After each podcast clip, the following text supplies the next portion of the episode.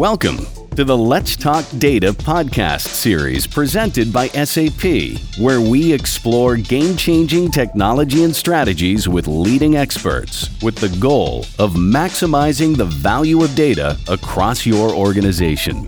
If you haven't done so already, please follow or subscribe to our podcast on your favorite channel to stay tuned in. Well, hello, everyone, and welcome to our SAP Let's Talk Data podcast.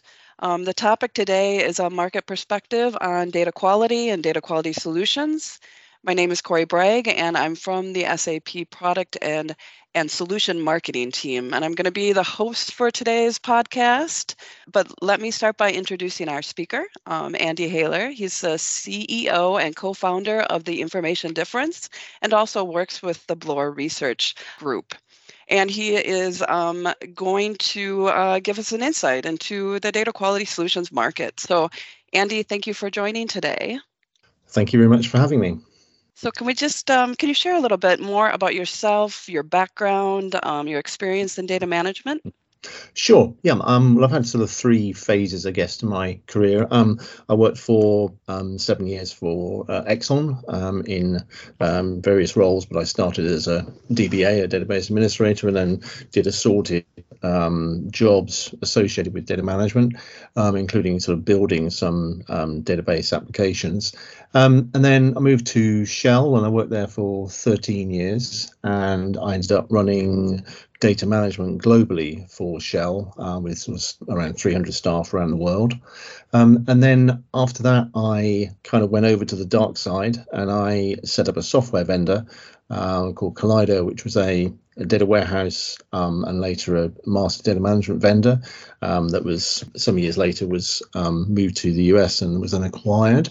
Um, and then for the last uh, dozen years or so, um, I've been an industry analyst. so set up the uh, the information difference with a uh, like my co-founder, um, and um, as you mentioned, also um, do work for Bloor Research, which is another um, uh, another uh, sort of industry analyst firm. So I've sort of been on the end user side, I've been on the vendor side, and more recently I've been on the sort of analyst side. Um, so I've seen, I guess, most different perspectives of the of data management from each of those different angles. So then, uh, as you kind of shifted towards that that analyst role, I'm I'm kind of curious about the general process that you take in terms of performing in market research and uh, analysis.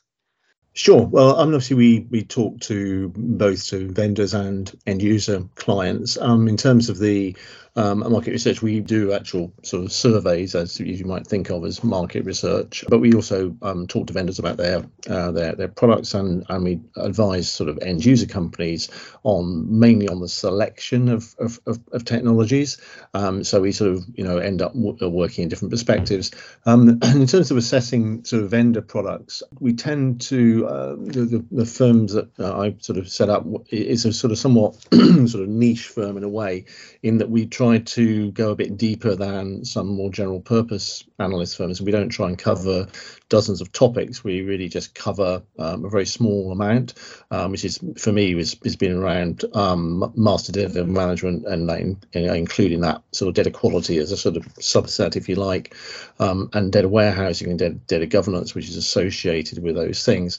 When we're looking at vendors, I I'm trying to be heavily driven by customer feedback. Um, it's sort of very tempting to spend a lot of time listening to vendors who are very good at coming up with very slick PowerPoint sort of you know uh, slide decks and lovely demonstrations about how wonderful the products are. But the people who actually have to try and put these things into practice um, are, you know, end user customers in in companies. Um, certainly, with the you know the regular research we do, we uh, follow up, uh, do um, customer satisfaction surveys with uh, with customers, um, and that's actually the the thing that drives yeah, scoring the most heavily. So I tend to weight the sort of customer feedback scores, you know, to be honest, a lot more um, heavily than I do the, the sort of vendor opinions. Because just just realistically, you know, customers are the ones who are actually putting, you know, actually using this stuff, so they've got a better idea than than uh, than anybody else as to what works and what doesn't work. So then, if you're looking and thinking from that customer perspective, and in terms of data quality, um, from a market perspective, I, what what are you seeing in terms of some of the key trends, or what are what are some of the key needs of customers today when it comes to uh, data quality and data quality management? Uh, well, I think in broad terms, there's a generic sort of trend, I guess, called broadly called digital transformation, and that's I think also associated with um, a very large but very long-term movement of um, computer applications from traditional on-premise um, data centers to the cloud. That's clearly something that takes a number of years, but in both of those things, there are significant data quality um, aspects. So um, clearly, you know, data is the key, if you like, to the success of, of most sort of computer applications. Um, and so, I mean, being sure that the quality of data um, in your core applications is is vitally important from both from an operational viewpoint, just trying to do basic things like understanding, you know, customer profitability or pro- product or channel profitability, and also through compliance issues. If you're in sort of financial services or pharmaceuticals, there's some quite strict some compliance legislation depending on which country you're in, um, and uh, all many of these um, elements rely on um, a certain level of data quality, and in particular, the ability for you to demonstrate that your data is of a certain quality. So I think these these kind of broad transitions that are happening in the market. Um, are very um, have a significant data quality component, and as you as companies try to do these these major things, um, you know, they clearly want to try to automate as much as they can, uh, and so data quality can help with this. I mean, for example, you can, um, you know, tools these days, or the modern tools anyway, can try to, for example, look at the the metadata within applications to try to come up with default or suggested um, data quality rules rather than necessarily you having to do everything yourself. Um, that's just one one example. So I think there's a number of cases where where um, data quality is, uh, is, is quite a sort of important part really of these broader uh, digital transformation initiatives. And, and where do you see, I mean, from that, that customer perspective, their needs, digital transformation, uh, what do you see as some of the, the gaps? I mean, the needs of the customers and the software solutions that are available? Yeah, I mean, I think it's interesting whenever you see surveys done of um, sort of very senior management, the kind of surveys that you know management consulting firms do sort of every every year of CEOs. Um, what is quite intriguing is actually the level to which data quality is is regarded as important. But what is fascinating is the degree to which CEOs don't necessarily have tremendous faith in the quality of the data within their organization. So you often, you know, d- different surveys come up with different things, but you'll see, you know, often as many as a third of CEOs sort of just, you know, expressing some degree of disquiet about the uh, reliability of the data within an organization. And I think there's, there's many reasons for this. It can, can be a, partly a matter of data being fragmented across different systems. Um, you know, realistically, people have got lots of different applications, you know, not just ERP. And if they have got ERP, they've got perhaps many different instances of ERP. Um, but within that, you've also got to consider, you know, not just the accuracy of data, but you've got to consider its timeliness, its completeness, uh, its consistency, um, you know, and, and, and so on. Um, so there are a lot of um, issues that get get sort of driven out through when when people try to put in new new systems or new reporting systems or some new initiative, they discover that often the um, the quality of the data underlying um, that, that they, they were hoping for isn't really the case. And certainly, I know in some work that we did as a piece of market research uh, just a few years ago, um, that we found that um, we asked a whole, Think it was over 100 companies about their experiences with implementing uh, major data management projects. And I think in in all, uh, the average was that they'd um, I think they'd allowed something like 10% of their budget for data quality within these broader um, data management projects. But in practice, when they actually did the project, they were they were often spending 20 to 30% of the entire project fixing data quality problems. So on average, you know, the, the data quality issues were taking up two to three times the uh, expected amount of effort. And so we, you know, we, we you know, we, we consistently find this, you know, whichever industry it is, it doesn't sort of matter whether it's financial services or whether it's manufacturing or or pharma. You know, there is a it's an ongoing sort of generic you know issue with data quality you know some of which comes back to human nature you know um, because we you know people aren't necessarily always um, rewarded for you know putting you know doing a doing a bang up job with their their data quality. They're often measured on other things. Um, and and you know you need to put the processes in place really to um, to ensure that there is a sense of sort of ownership um, of data quality. I mean certainly i think this is this g- generic sort of terminology of sort of data governance um, I, which is really the, the, the process side, you know, of of of data quality and, and and other aspects of data management. You know, I think is is extremely important. You know, it, it, too many organisations in the past tended to regard data quality as a kind of a technology problem, that was the, the problem of the IT department, um, and that really isn't going to work you know in this day and age. Um, you really need business really need to take ownership of their of their data um, and to be actually you know held accountable for uh, the quality of data and its consistency and, and, and timeliness and so on.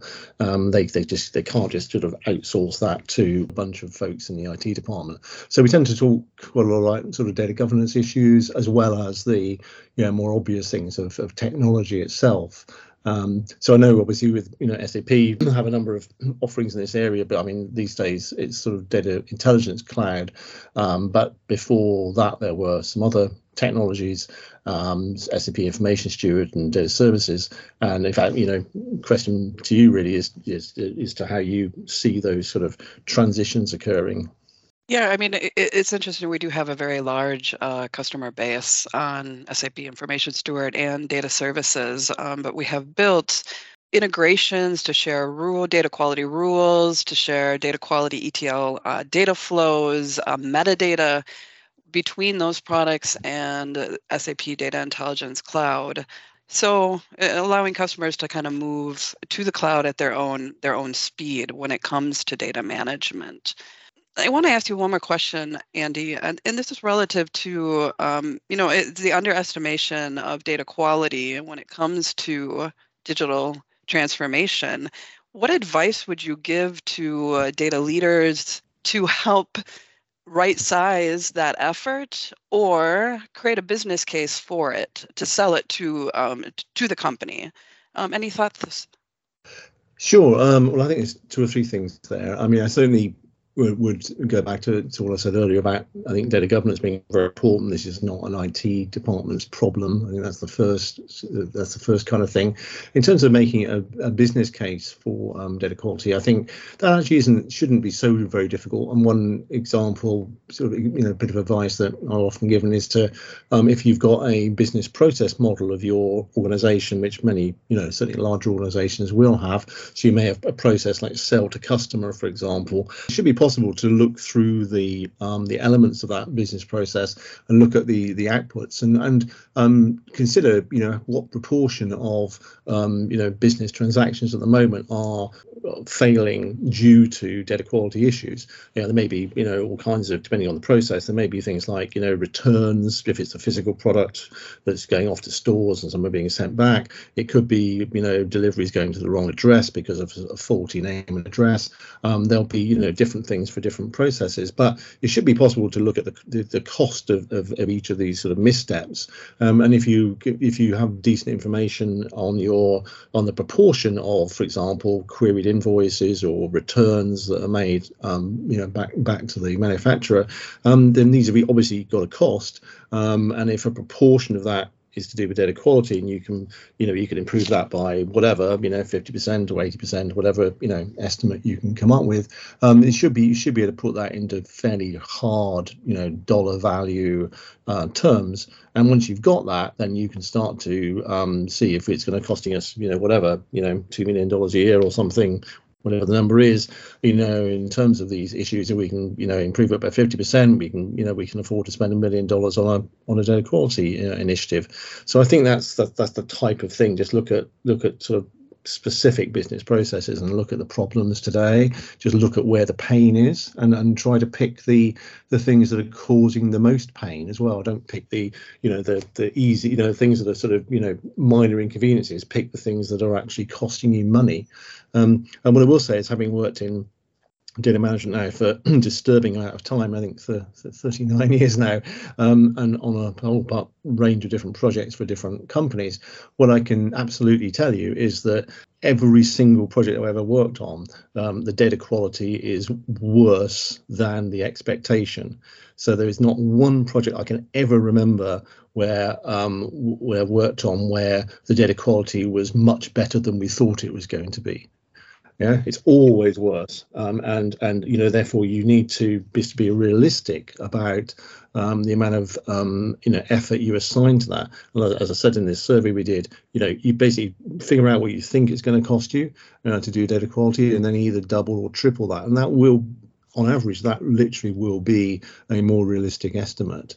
Um, and clearly tools um, you know the whole pile of tools like um, SAP Data Intelligence, but, obviously others uh, that can you know really help you with that. A lot of these things can be um, automated. There's a lot of very clever algorithms that can help you you know match candidate you know duplicate record solutions and do merge matching, they can do profiling, um, they can do enrichment. So a lot of these things can be speeded up, you know, with a with a good quality modern um, data quality tool, particularly if it's sort of you know cloud native, which is you know the way the world is going now um, you know, if you've got something that's a sort of cloud-based solution that's modern, that's got lots of, you know, good functionality, you know, then those types of tools can definitely, um, you know, assist you in that kind of uh, that process and speed things up for you. So I think sort of, you know, I would focus on to summarize, you know, data governance, put those things in place, you know, double your estimates, and and use a, a good modern data quality tool. That would be my summary. And I, I just want to add to this is the, the idea of the measurement, right? The improvement uh, to really establish the KPIs up front uh, so that you can track then and show to your leadership that you are making progress and improvement and show the value of your data management or data quality um, initiatives um, to keep that that funding for for those improvements and, and solutions. Yeah, absolutely. I mean, I think it's an ongoing. You know, data quality shouldn't be a one-off project where you suddenly think you've fixed it all. Um, it's not really like that. It's it's uh, there's a it's a constant battle against entropy. You know, so um, the only way you're going to do that is to have uh, regular monitoring processes where you are measuring your the quality of your data, ideally also measuring the, the cost that it's that the data quality errors are actually causing you, um, and then by doing those those two things, um, you you have a you know you're, you're doing a good job of maintaining a you know sort of a, a good handle on where where your data quality is heading in terms of direction. Um, but as an aside, if you're measuring the cost of of the issues, um, then you're also you know self justifying the actual cost of of the project.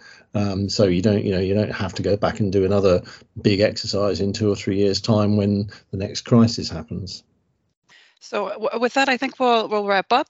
Um, I, I want to thank everyone for listening to our SAP Let's Talk Data podcast discussing a market perspective on data quality. And I want to encourage everyone listening to take a look at the additional resources that are available within um, the description of the podcast.